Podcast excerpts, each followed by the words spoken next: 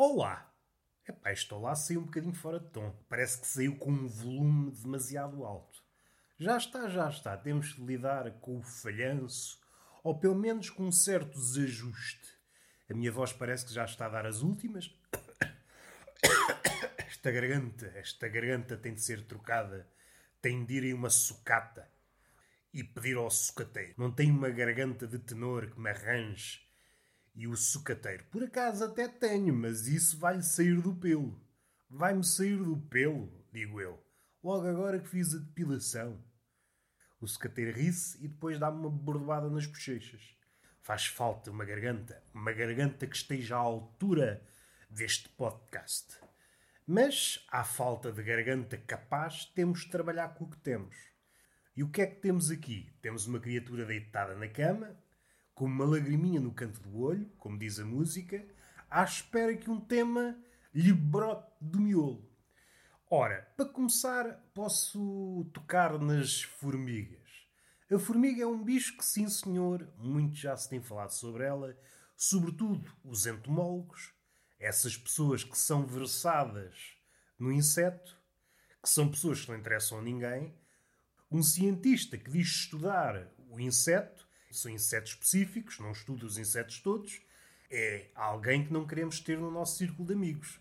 Só o que faltava estarmos em amena cavaqueira e quem diz amena diz tórrida. E quem diz amena diz tórrida. E já que estamos aqui podemos fazer a destrinça. O que é que diferencia a amena cavaqueira da tórrida cavaqueira? Por vezes basta uma mão. Uma mão marota que galope perna acima. E aquela cavaqueira que estava amena, uma temperatura boa. Uma temperatura boa para a prática do desporto, de dar à língua, essa mão aparece, sabe-se lá vinda de onde, e vai galopando de perna acima. Do outro lado, não há interferências, a pessoa acolhe aquela mão na perna com algum agrado, a mão percebe que não há entraves e continua no seu passeio turístico até encontrar um sítio onde se possa acoitar. E é aí que passa para Torre da Cavaqueira. Eu sou muito apreciador de Torre da Cavaqueira. Mas tem um senão. A torre da cavaqueira é uma expressão um bocadinho equivocada. Se a mão se aproximar de um sítio onde se possa acoitar, aquilo que faz da cavaqueira cavaqueira, esse fluxo de palavras, muitas das quais sem nexo, tal como tudo que sai da boquinha do ser humano, bem vistas as coisas. Quando é que foi a última vez que vocês ouviram uma frase como deve ser de alguém? E esse alguém pode ser uma pessoa comum ou alguém no cume da sabedoria. A última vez que ouviram uma frase e que vocês pararam para pensar, sim senhor, pararam a marcha e disseram, sim senhor, aqui está uma verdade insufismável. Apetece-me tatuar essa frase nas nalgas. Já se esqueceram? Então concordam com esta visão de que provavelmente estávamos melhor calados. Aliás, eu não quero ser derrotista. Vou ser realista. Este é um realismo, não é um realismo mágico da América do Sul, é um realismo português. É um realismo caseiro. Este é um procedimento para levar para a vida. Se numa conversa vocês não sabem o que hão de dizer, calem-se. É o procedimento. E o mesmo é válido quando pensam que têm algo a dizer. Podem calar-se na mesma. Não fica mal na fotografia. Estejam calados independentemente da vossa convicção de que têm ou não algo a acrescentar. Não temos nada a acrescentar. Até no sexo, às vezes, não temos nada a acrescentar. Imaginem o seguinte cenário: estão no prelúdio de estrafegar o nabo ou de orvalhar a pachacha, que é uma palavra que eu poucas vezes uso, e já estava a sentir falta, estava a sentir falta da javardice que é uma coisa que caracteriza este podcast, e já há dezenas e dezenas de episódios, que eu não desembocava na javardice de alto quilate.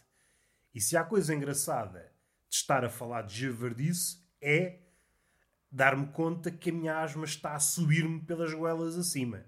Faltar o ar enquanto eu falo de orgasmo. Isso é a coisa mais bonita. É uma espécie de poesia. Deixem-me respirar um bocadinho. Os pulmões estão um bocadinho avessos a esta javardice.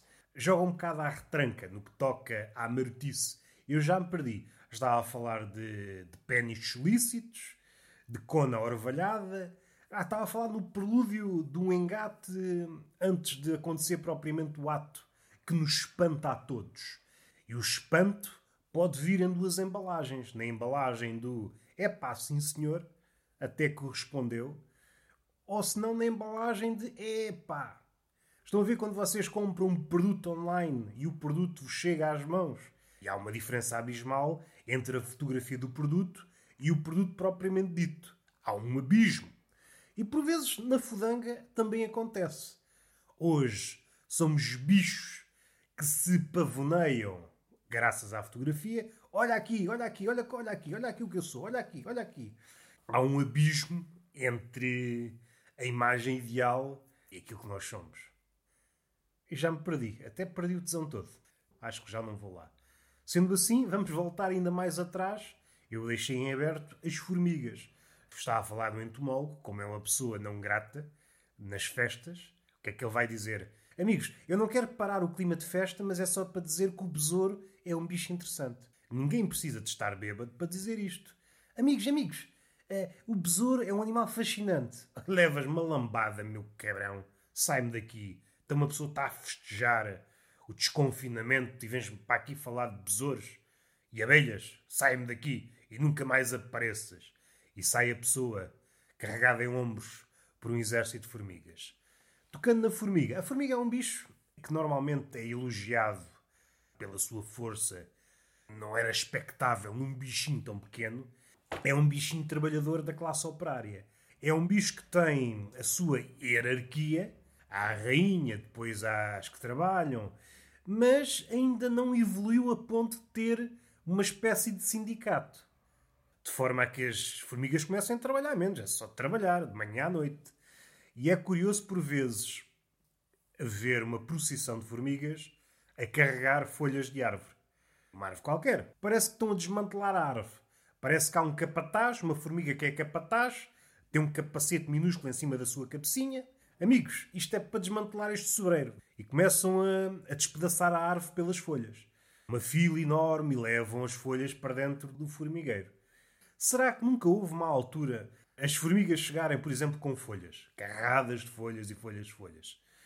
E a formiga rainha, agora não sei, agora fiquei hesitante. Será que é formiga rainha que se chama? Acho que é. Se não for, faz de conta. Eu acho que há uma relação de parentesco, ou pelo menos na terminologia que aproxima as formigas e as abelhas.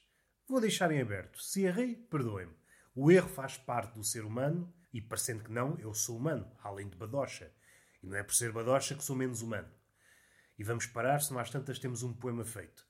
Será que não aconteceu já uma vez chegarem várias formigas ao formigueiro, a formiga rinha olhar para aquilo e pensar: caraças, isto é algum jeito de folhas debaixo da terra? Levem isso daqui para fora. Está tudo apertado e agora enchem-me isto de folhas.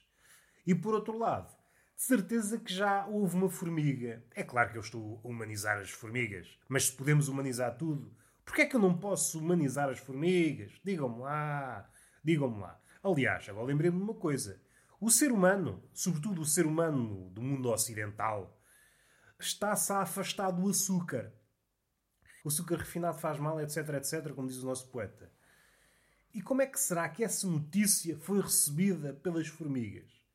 Não sei se estão a par, mas a formiga é um bicho que, se pudesse, enchia o bandulho de açúcar. Leva ali os seus grãozinhos e leva o açúcar todo. Adora açúcar. Será que isso foi recebido com choro no formigueiro? Estou a imaginar uma formiga que chega lá, uma espécie de mensageiro que anda aí pelo mundo à procura das notícias. É apenas uma formiga que lê o jornal. Sabem aquelas formigas que vocês estão a ler um jornal ou um livro e de repente ela está ali no meio das linhas? Ela não apareceu ali por acaso. Ela está ali para se informar. É caraças, a minha falta de ar está mesmo manifesta. Espero conseguir acabar o episódio. O que essa formiga está a fazer, voltando um bocadinho atrás, que já me perdi, o que essa formiga está a fazer é informar-se acerca do mundo. Às vezes está a ler poesia, aí pronto, aí passa-se da cabeça.